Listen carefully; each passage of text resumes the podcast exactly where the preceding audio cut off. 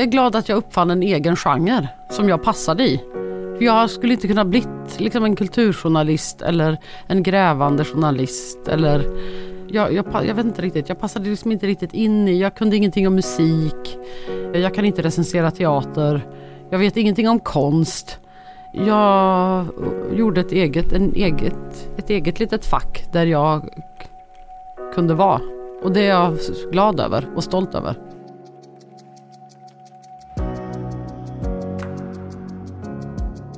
Det är över 30 år sedan men jag kan fortfarande känna ett glädjesvall när jag tänker på ögonblicket då samtalet kom. Du har vunnit Stora Journalistpriset. Den känslan delar jag nog med alla som fått det där telefonsamtalet. Jag heter Stefan Mer och det här är Stora Journalistpris-podden.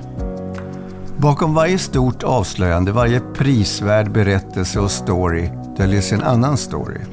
Historien om hur det gick till. I den här podden grottar vi ner oss i den historien. Pratar med Sveriges bästa journalister om Sveriges bästa journalistik. För journalistik är också ett hantverk och det är journalistikens skickligaste hantverkare som belönas med Stora Journalistpriset. Men hur gör de? Vad driver de? Hur tar de sig förbi alla hinder på vägen? När Hanna Hellqvist debuterade i Dagens Nyheter som kåsör på Namn och Nytt var hon 23. Sedan dess har hon skrivit hundratals kåserier, kröniker och artiklar och suttit ännu fler timmar i direktsänd radio. Med humor och gränslös öppenhet har hon inte värjt för hemliga ämnen som alkoholism, vikt, självmord, smuts, barnlöshet och brusten kärlek. Så har hon också inte bara vunnit Stora Journalistpriset som Årets röst 2019 utan också blivit Hanna med svenska folket. Välkommen Hanna Hellqvist till Stora Journalistpris-podden. Kommer du ihåg ögonblicket när ditt namn lästes upp som vinnare av Stora Journalistpriset 2019? Alltså, jag kommer ihåg att det var en bild på mig när det liksom tillkännagavs. Oh, gud, vad glad jag blev. Ja, låt oss titta på det. Låt oss återvända dit en sekund. Jag, ja. jag visar det här. Det finns ju, återgiv, finns ju återgivet på Youtube. Jag ska visa ja. det. Vad är känslan när oh, herregud, nej, jag tror inte det är sant. Alltså, jag är så glad. Jag är så glad. Jag är så otroligt glad. Jag är så jävla glad för att jag får ses som journalist. Och att jag inte bara är en offentlig person som ofta mår dåligt och liksom skriver om det, utan att det har en poäng att man skriver om det. Vad tänker du när du ser det där? Tänk att jag inte skulle tagit så många betablockerare. Alltså jag var så nervös. Vad var du nervös för? Att inte vinna. Vad hade det betytt om du inte hade vunnit? Jag hade blivit jätteledsen då. Jag ville verkligen vinna. Nej, ja, det var väldigt länge sedan någonting betydde så mycket för mig kan jag säga. Det, det undrar jag lite över för att eh, du har inte varit annat än journalist sedan du klev in på Karlstads tidningen som 19-åring som praktikant. Mm. Varför var det erkännandet så viktigt för dig? Därför att jag så många gånger under, min, under mitt yrkesliv har eh, blivit lite, lite så klappad på huvudet kan jag tycka. Av vem? Alltså mycket liksom i intervjuer. Eh, man börjar med att säga Ja, du är ju otroligt självutlämnande. Jag tycker det sägs lite med en sån röst som att jag, att jag inte riktigt vet vad jag håller på med och att man liksom tycker att det är lite ett problem att jag är så självutlämnande. Och sen i de här intervjuerna så, så, vill det, så ska, de, ska de ändå liksom åt någonting mer och någonting, att jag ska lämna ut någonting annat, något ännu mer. Fastän man börjar med att säga, säga det som att det vore ett problem. Alltså grejen är att nu sitter ju jag här i den här podden. Jag har vunnit Stora Journalistpriset. Jag, liksom, det är inte min plats att klaga. För jag har det bra. Men jag, för mig var det viktigt för att jag, när jag har varit liksom ung skribent och när man formas i ett offentligt sammanhang Alltså när man blir en offentlig person, vilket jag har blivit eftersom jag jobbar på radio och jobbat på TV och då har folk liksom en relation till mig så är det risk att man, att man blir, ja, jag har känt lite att jag blivit så hmm, stackars, hon vet inte riktigt vad hon håller på med. Hur mår hon egentligen?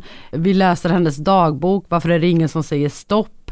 Alltså den attityden har det varit lite. Så det, det var... Mm, det var ett erkännande ja. som verkligen betydde något. Jag tänkte vi skulle återvända till det där, men, men, men först du talar om hur du klev in som ung journalist. Ge oss eh, en, en, en bakgrund. Hur, hur, hur började din karriär? Den började på Stadium i Karlstad. Och det var de två värsta veckorna i mitt liv.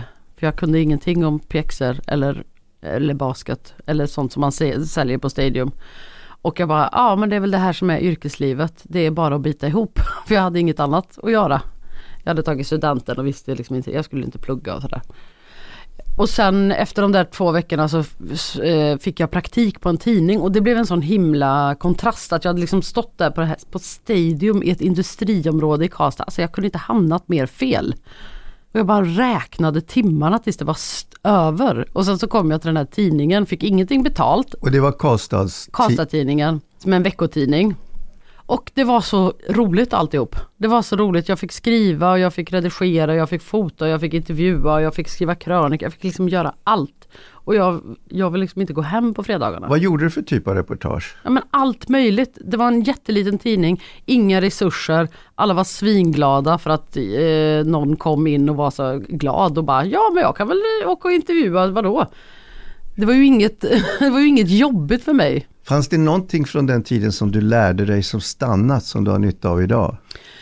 Ja, jag träffade ju en kvinna som heter Marie Stenström som jag jobbar med nu faktiskt. På, hon är producent på P4 Värmland, eller hon, är, hon utvecklar nya program på P4 Värmland. Hon är producent för P3 Hemligheter, det här programmet som går på lördagarna. Mm.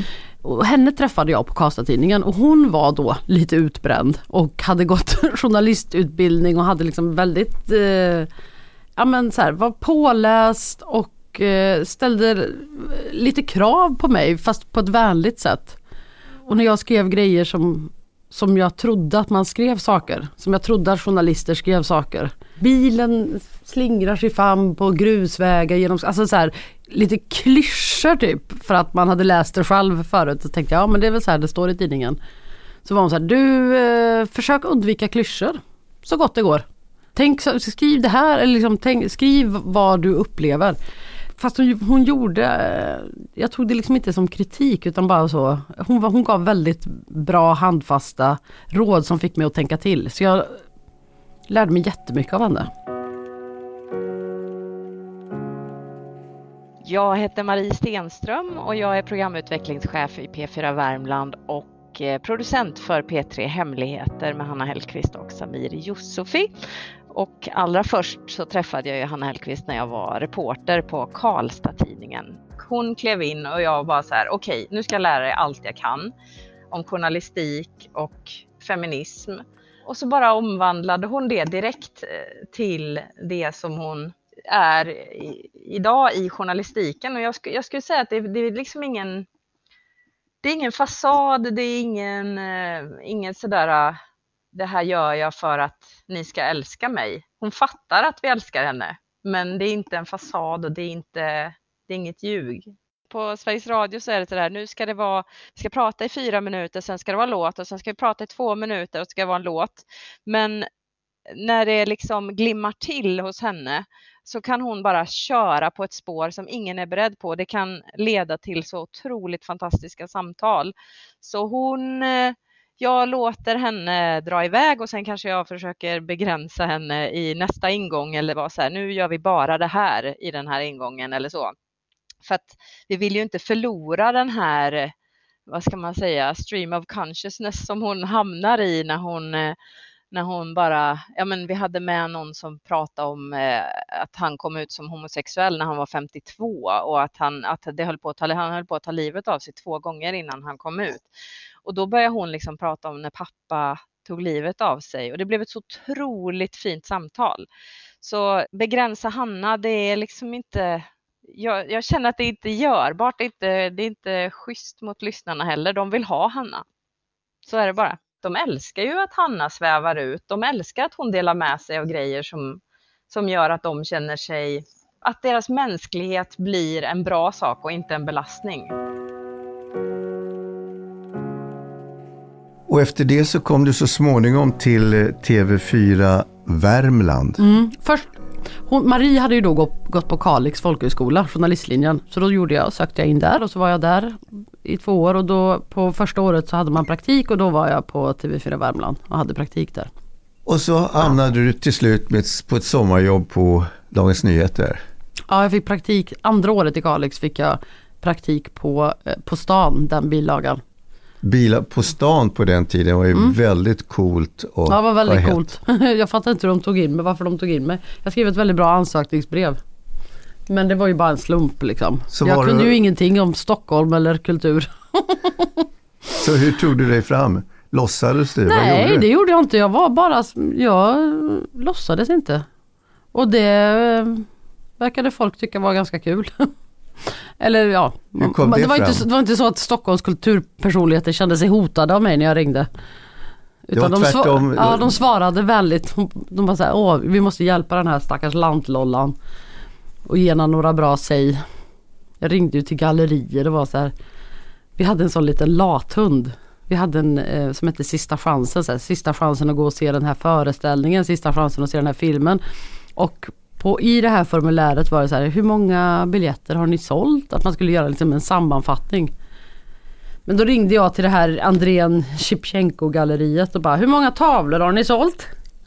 Har det gått bra? Har utställningen gått bra? Vad har ni sålt? Hur mycket har ni sålt för? Och då till Lena Andrén och bara, är du praktikant eller? Jag bara, ja. Sen ringde hon till Viggo och skällde på honom. Kan, kan du skicka sådana här okunniga personer till mig? Men eh, han försvarade mig.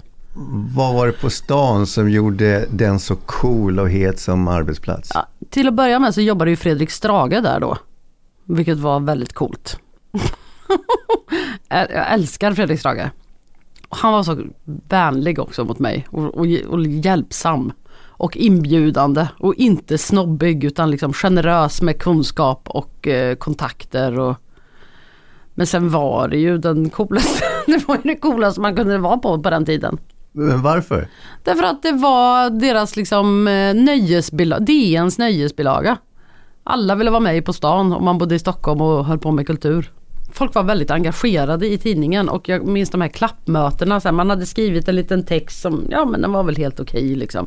Men sen så, så stod man med de här eh, redigerarna och fotograferna och redaktören. Och, alla liksom gjorde allt de kunde för att just den här sidan skulle bli så jävla bra som möjligt. Det var, det, det var väldigt lyxigt att liksom ens texter blev så väl omhändertagna.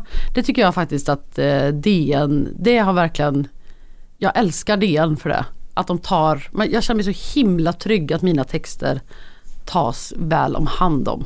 Du var 23 år bara när ditt första kåseri på Namn och Nytt publicerades. Mm. Kan, kan du minnas det ögonblicket när du slår upp Ja, papperssidan? till och med, jag bo- bodde i Göteborg då, så var det omöjligt nästan att få tag på DN.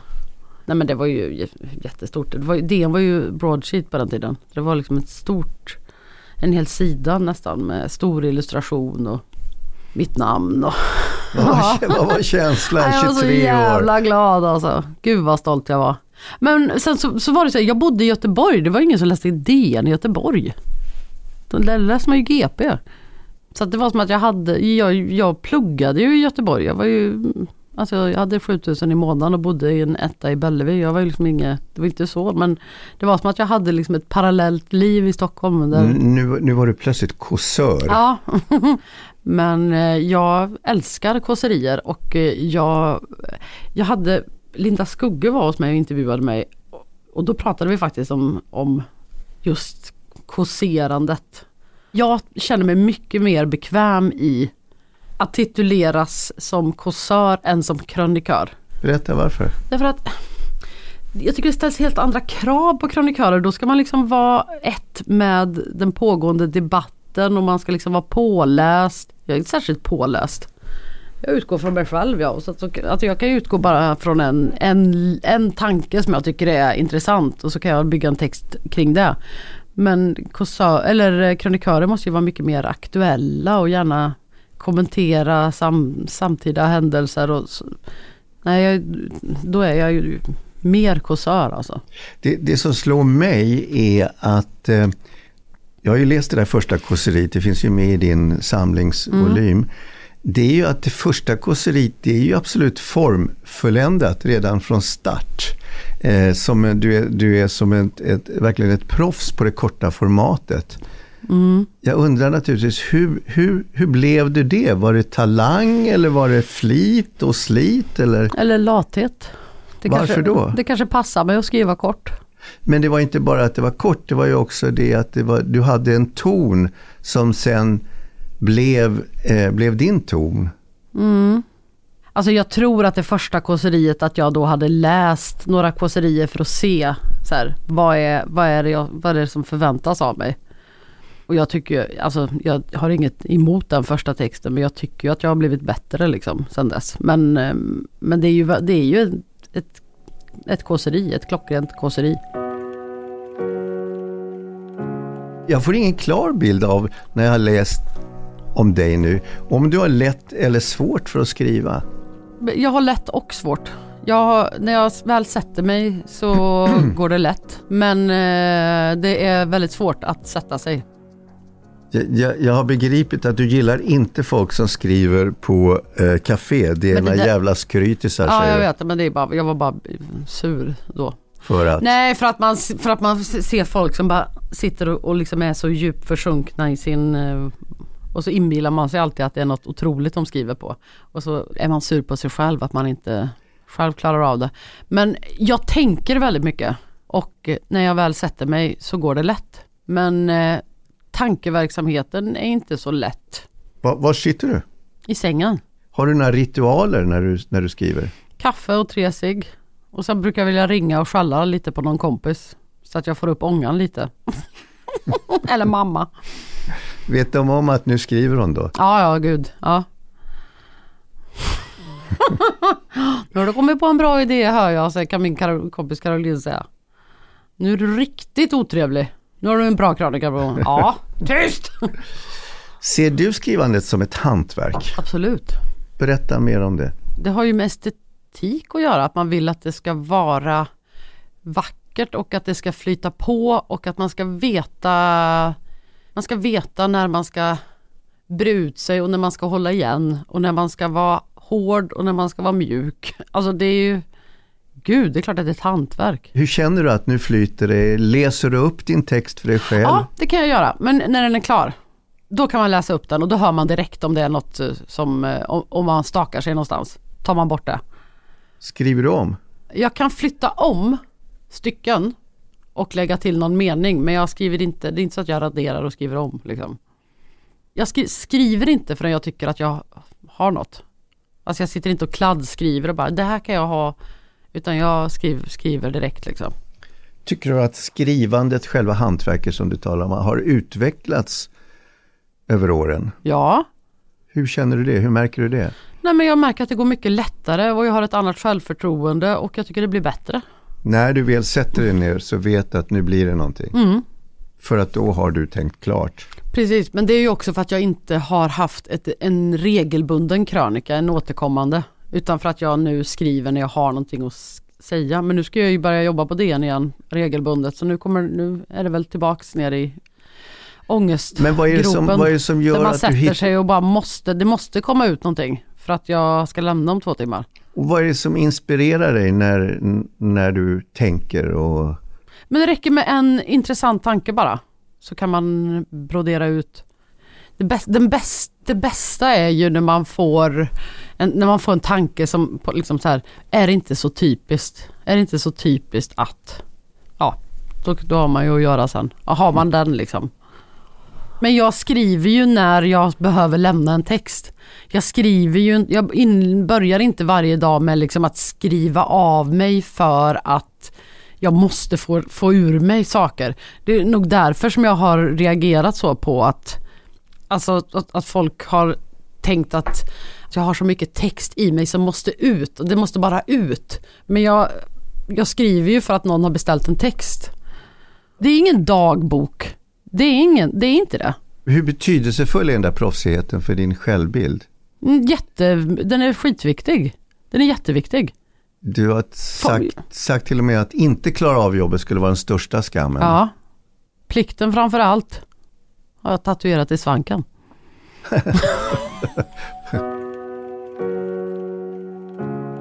Det är ju ett helt annat landskap nu när du talar om saker i radio än vad det var när du, var, Ja. när du startade. Du får Ja. ju reaktioner på ett annat sätt. Får det dig att hålla tillbaka ibland?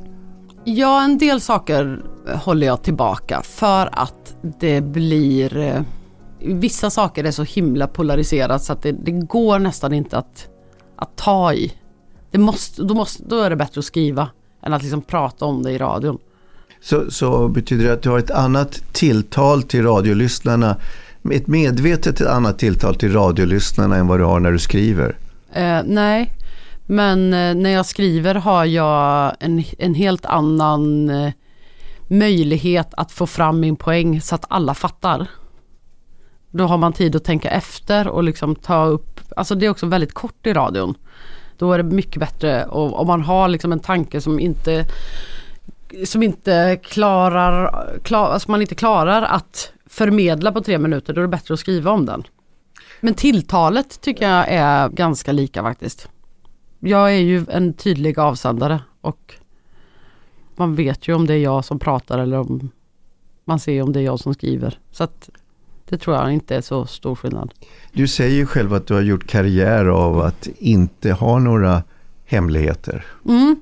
Är det någonting som du säger eller menar du det verkligen? Nej men det har, det, nej jag, alltså det är klart att jag har hemligheter. Eh, men, eh, men min karriär har ju gått ut på att inte ha några. Men eh, hur, hur- hur mycket är det den verkliga Hanna som vi möter i dina texter och i, dina, i studion? Jo men det är ju jag. Det är ju jag. Men, men den verkliga Hanna går ju mest ute själv på landet. Alltså om man då tänker, vad är det verkliga? Alltså det är ju jag, men den mesta tiden tillbringar jag inte i en radiostudio.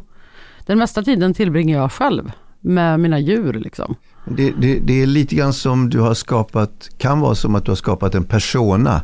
Nej, jag, fan, nej jag tycker inte det. Det är inte så att jag har liksom hittat på en person som ska åka in och göra det jobbet åt mig. Jag gör det, men den mesta tiden gör jag ju inte det.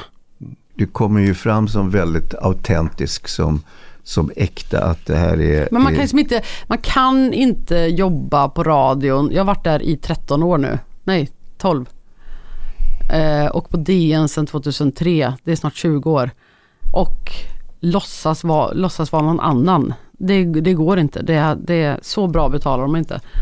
Men, men du, det, den, den där äh, som vi möter där, den Hanna, Mm. eh, res ju inga tillkortakommanden och inga misslyckanden eller skam, skamkänsla. Alltså sånt som, som folk känner igen sig i. Mm. Men ofta inte vågar blotta själva. Mm. Och då eh, är det klart att jag undrar hur medveten du är när du bryter tabun. Nej men det är jag ju medveten om. Men det är också för att jag menar bara att det blir ingen bra text om man inte om man bara skriver något som alla vet eller som alla känner sig helt fine med. Eller, alltså det är ju helt ointressant. Du, och du skulle aldrig släppa iväg någonting som du inte tycker är intressant för Nej andra. det, nej. Det är många tabun jag bryter som jag inte författar att det är så tabu. Som det här med att tänka kritiska tankar kring att skaffa barn. Det, det, det hade jag ingen aning om att det var tabu. Att prata om eller att skriva om hur tankarna går inför, ska man ha barn eller inte? Det, det var tydligen, det, den krönikan fick ju jätte, liksom, det var folk det var jättemånga som läste den och bara tack för att du berättar om detta. Man bara, men det här kan väl inte, ja, det här kan inte vara, det här kan inte vara ett tabu. Det här måste väl alla ändå tänka kring. Och sen så skrev jag den här texten om eh, att jag är alkis och det är ju ett tabu. Och det har verkligen varit ett tabu för mig. Jag har skämts så fruktansvärt mycket över det. Så det var jag ju liksom väldigt medveten om. Så att det är både saker jag är medveten om och så, saker som jag inte tycker borde vara så tabu. Men, men, men det känns också som att eh, du har lärt dig någonting om, eh, om öppenheten. Att den, kanske att den har en baksida eller vad vet jag. Ja men det har den ju att folk tror att de känner en liksom. Och när man träffar nya människor och de tänker så här, ja ja men dig behöver inte jag ställa några frågor för dig vet jag allt om. Det är inte så, det blir väldigt tråkigt bara. Men är det, den, är, det den, en- är det det enda priset för den där öppenheten? Finns det andra saker av att vara självutlämnande som du kan vara ibland? Nej men jag vet inte vad det skulle vara. Det, det, Att folk dömer dig, att de tycker att du är spekulativ. Mhm. Vem har du pratat med då? Nej, jag frågar. Men det får de göra det då. Det är skönt att du inte bryr dig. Ja men jag kan ju inte bry mig om saker jag inte känner till. Jag kan inte bry mig om någon sitter i Bromma och tycker att jag är spekulativ och inte säger det. Du är medveten när du skriver. Finns det också en politisk drivkraft hos dig? Jo men det gör det väl fast den är väldigt Den ligger på en låg frekvens. Jag tycker att det är någonting som inte mm, stämmer med hur alla, de flesta lever sina liv idag. Det känns så bortkastat på liv. Kan du berätta lite mer om det? Nej men, ja, men säg så att, all, att ingen ifrågasätter det här barnaskaffandet.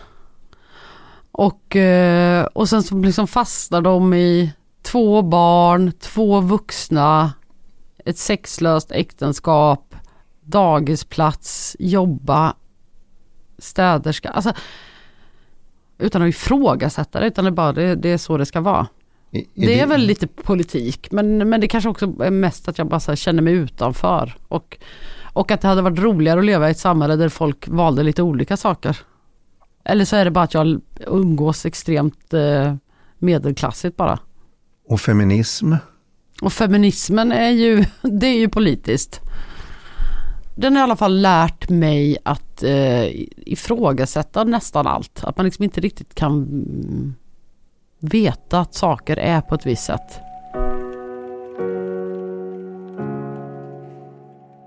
Nu är du en vuxen kvinna och inte 23 längre. Vad, eh, vad känner du att du har kommit till insikt om? Nej men jag är, jag, är, jag är glad att jag inte... Jag är glad att jag uppfann en egen genre som jag passade i. För Jag skulle inte kunna blivit liksom en kulturjournalist eller en grävande journalist eller... Jag, jag, jag vet inte riktigt, jag passade liksom inte riktigt in i, jag kunde ingenting om musik. Jag kan inte recensera teater. Jag vet ingenting om konst. Jag gjorde ett eget, en eget, ett eget litet fack där jag kunde vara. Och det är jag glad över och stolt över. Så nu eh, lämnade du DN för ett tag, några år. Och Det kanske lät lite högtravande. Nej, jag tyckte inte tvärtom att det var ett väldigt bra svar. Nej, men jag Att- tänker att det, det, jag har ju inte uppfunnit en genre men jag har, ju, jag, har ju, jag har ju fått en plats där jag får vara och verka. Jag gör radio och jag gör, nu kommer jag ju skriva för DN och, och jag är liksom bland, bland människor som gillar mig och som uppmuntrar mig. Istället för att man ska så här, försöka bli någon, ja, som man kanske man var ju mycket, jag var ju mycket mer formbar liksom när jag var 23. Jag hade kunnat, där hade jag kunnat göra vad som helst för att bara få ett fast jobb. Men när du lämnade DN nu var det för att du, du upplevde att du började bli tjatig. Ja, gud vad tjatig jag känner mig. Vad, vad, var det som, vad var det som var Ja, men jag tjatigt? så trött på att tänka på mig själv hela tiden och gå och tänka på vem, vem är jag i svensk media? Vem är jag att skriva den här texten? Va- Varför tar jag mig i luft? Varför ska jag ta den här platsen? Alltså, jag blir bara trött på att tänka så mycket på mig själv. Det, det blir ju så. Det blir ju så. Men nu är du på väg tillbaka igen. Ja, just det. Eh, ehm, bland annat för att du vill ha Åsa Bäckman som redaktör. Älskar Åsa Bäckman. Vad är det Alltså, hon, Jag älskar henne. och vad är det som gör eh, Hon är att, så vacker, hon luktar så gott och hon är så varm.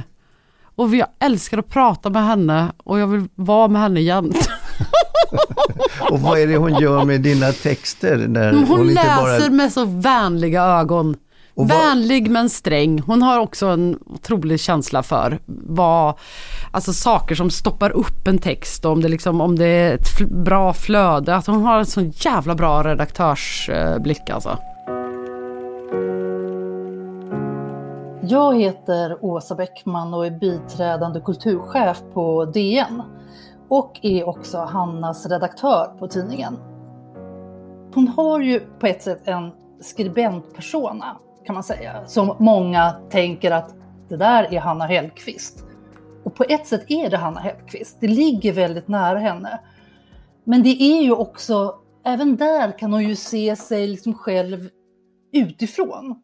Och att hon kan sådär, också där vet hon ska förhöja, förstärka, skruva upp lite saker. Så därför, den här enorma medvetenheten hon gör, har, det gör att hon också liksom rent stilistiskt kan hantera väldigt känsliga ämnen så att det faktiskt inte blir för utlämnande, skulle jag säga.